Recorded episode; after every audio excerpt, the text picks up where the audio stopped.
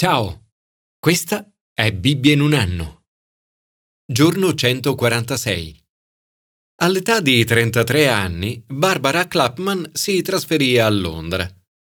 Decise di cercarsi una chiesa e una domenica mattina si presentò ad Holy Trinity Brompton. La giovane donna che accoglieva le persone all'ingresso le sorrise e chiese il suo nome. Grazie a quel sorriso, Barbara tornò la settimana successiva. Quella domenica trovò la stessa persona all'ingresso, che le disse Ciao Barbara.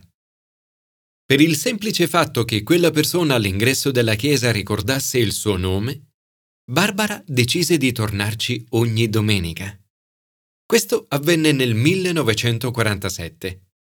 Da allora Barbara tornò quasi ogni domenica, fino alla sua morte, poco dopo aver festeggiato il suo centesimo compleanno. Barbara ebbe modo di dare un grande contributo alla vita della comunità di Holy Trinity Brompton, inclusa la gestione amministrativa di quella chiesa per molti anni. Mi chiedo se quella giovane donna che accoglieva le persone all'ingresso della chiesa si fosse mai resa conto del bene fatto ricordandosi del nome di Barbara. I nomi sono importanti. Un nome può esprimere grandi cose. Questo può essere vero oggi, ma lo era ancora di più nella cultura ebraica che troviamo tramandata nella Bibbia. Un nome ebraico non era una semplice etichetta. Il nome del Signore rivela chi Egli è. Commento ai sapienziali. Lodare il nome del Signore. Davide esclama Cantate a Dio, inneggiate al suo nome, appianate la strada a colui che cavalca le nubi. Signore è il suo nome. Dio si rivela attraverso il suo nome. Nel tempo della liberazione del suo popolo dalla schiavitù in Egitto, Dio rivela il suo nome a Mosè. Dice, Io sono colui che sono. In questo salmo vediamo che il Dio che porta questo nome ha una grande predisposizione per gli emarginati della società. Dio è padre degli orfani e difensore delle vedove. A chi è solo, Dio fa abitare una casa.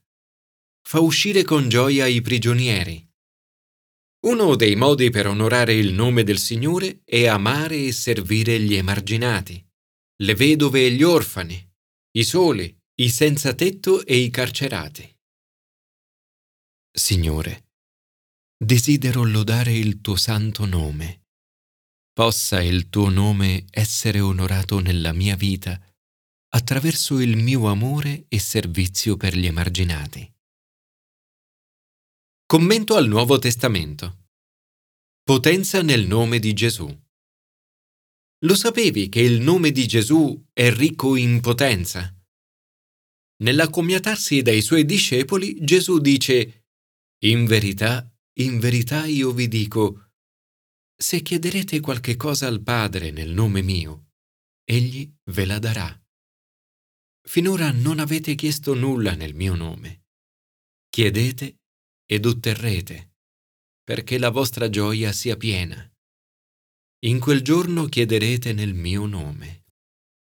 Quando ci rivolgiamo a Dio con la preghiera, non lo facciamo nel nostro nome, ma in quello di Gesù.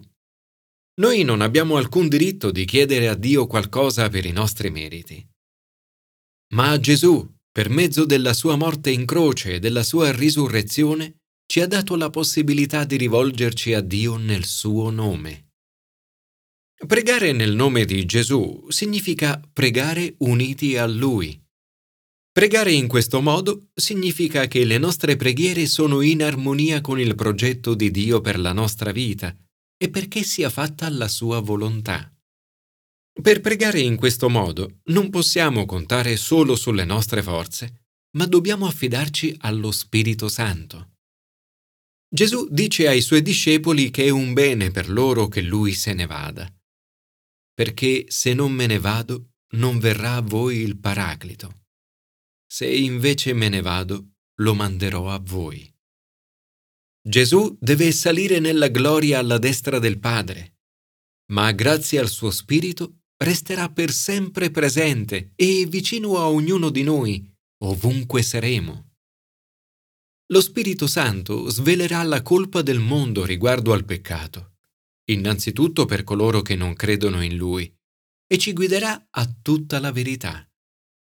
Ogni volta che prendiamo una strada sbagliata, lo Spirito Santo ce lo fa sentire e la nostra coscienza ha modo di capire l'errore che stiamo commettendo. Lo Spirito Santo non condanna nessuno di noi se siamo in Cristo Gesù, ma ci invita al pentimento e a tornare sulla strada giusta. Lo Spirito Santo ci guida, ci aiuta e ci dà forza affinché diventiamo capaci di imitare sempre più il Signore Gesù. Lo Spirito Santo ci guida a tutta la verità.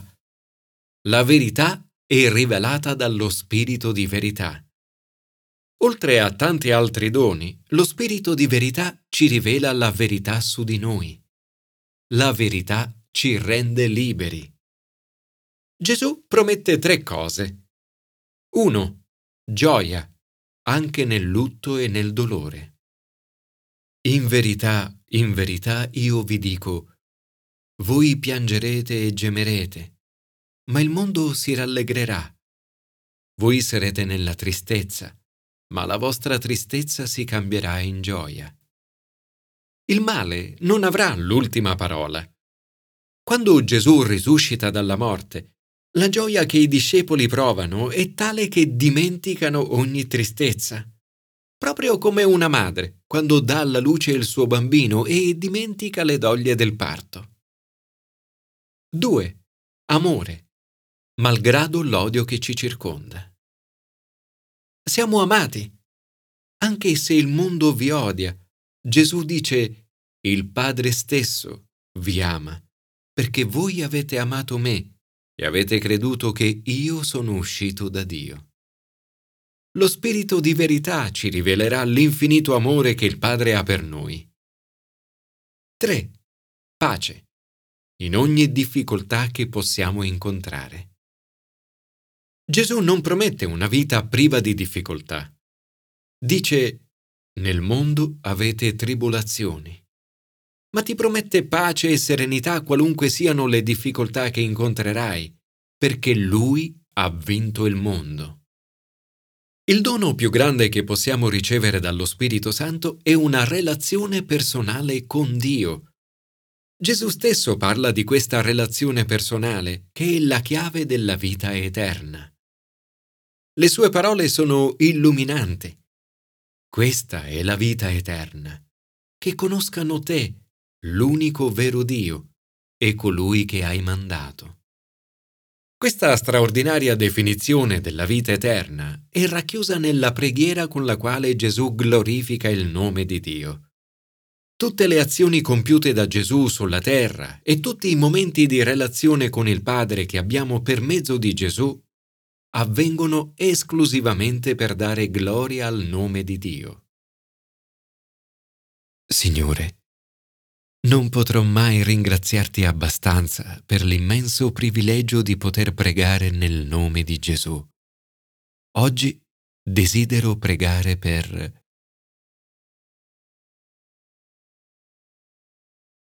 nel nome di Gesù. Commento all'Antico Testamento. Protezione nel nome del Signore.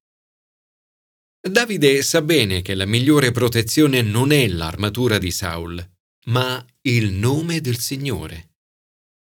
All'inizio prova ad affrontare Golia con l'armatura di Saul, ma poi capisce non posso camminare con tutto questo perché non sono abituato. Toglie così l'armatura e decide di fare da sé. Questa è una grande lezione per la vita. Non è bene indossare l'armatura di qualcun altro. Quando proviamo a mostrarci diversi da quelli che siamo, appariamo artificiali e innaturali. Al contrario, nell'autenticità troviamo un grande potere. Oscar Wilde ha detto Sii te stesso, tutto il resto è già stato preso. e Santa Caterina da Siena, sii chi Dio vuole che tu sia, e darai fuoco al mondo. Davide affronta Golia nel nome di Dio rivendicando il suo nome.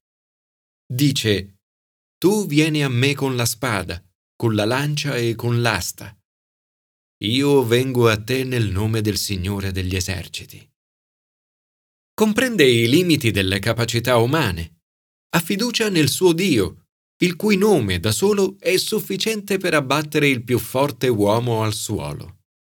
Di fronte ad una sfida enorme, è pronto a confidare nel nome del Signore.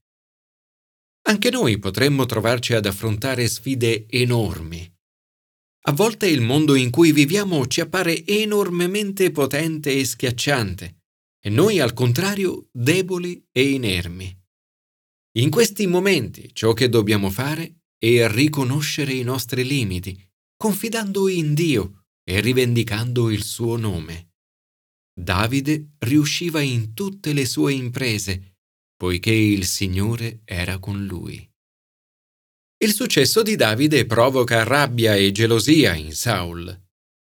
Joyce Meyer commenta così. Dio ci mette sempre vicino qualcuno che è come carta vetrata. Persone non facili, ma che ci permettono di levigare i nostri bordi ruvidi come un test che Dio ci sottopone prima di essere promossi. Se vuoi essere un buon leader, prima dovrai passare per circostanze che potrebbero non essere ideali e imparare a comportarti saggiamente. Questo ti preparerà a svolgere bene il compito che Dio ha pensato per te. Dio dona a Davide più successo. Ha combattuto perché il nome di Dio venisse onorato ed innalzato e come premio il suo nome è divenuto famoso. Ma il suo obiettivo non era innalzare il suo nome, ma quello di Dio. Signore, ti prego perché le chiese di questo paese possano diventare di nuovo piene di persone che adorano il nome di Gesù. Prego affinché tutto ciò che facciamo sia centrato su Gesù sul vedere il suo nome innalzato e onorato di nuovo nella nostra società.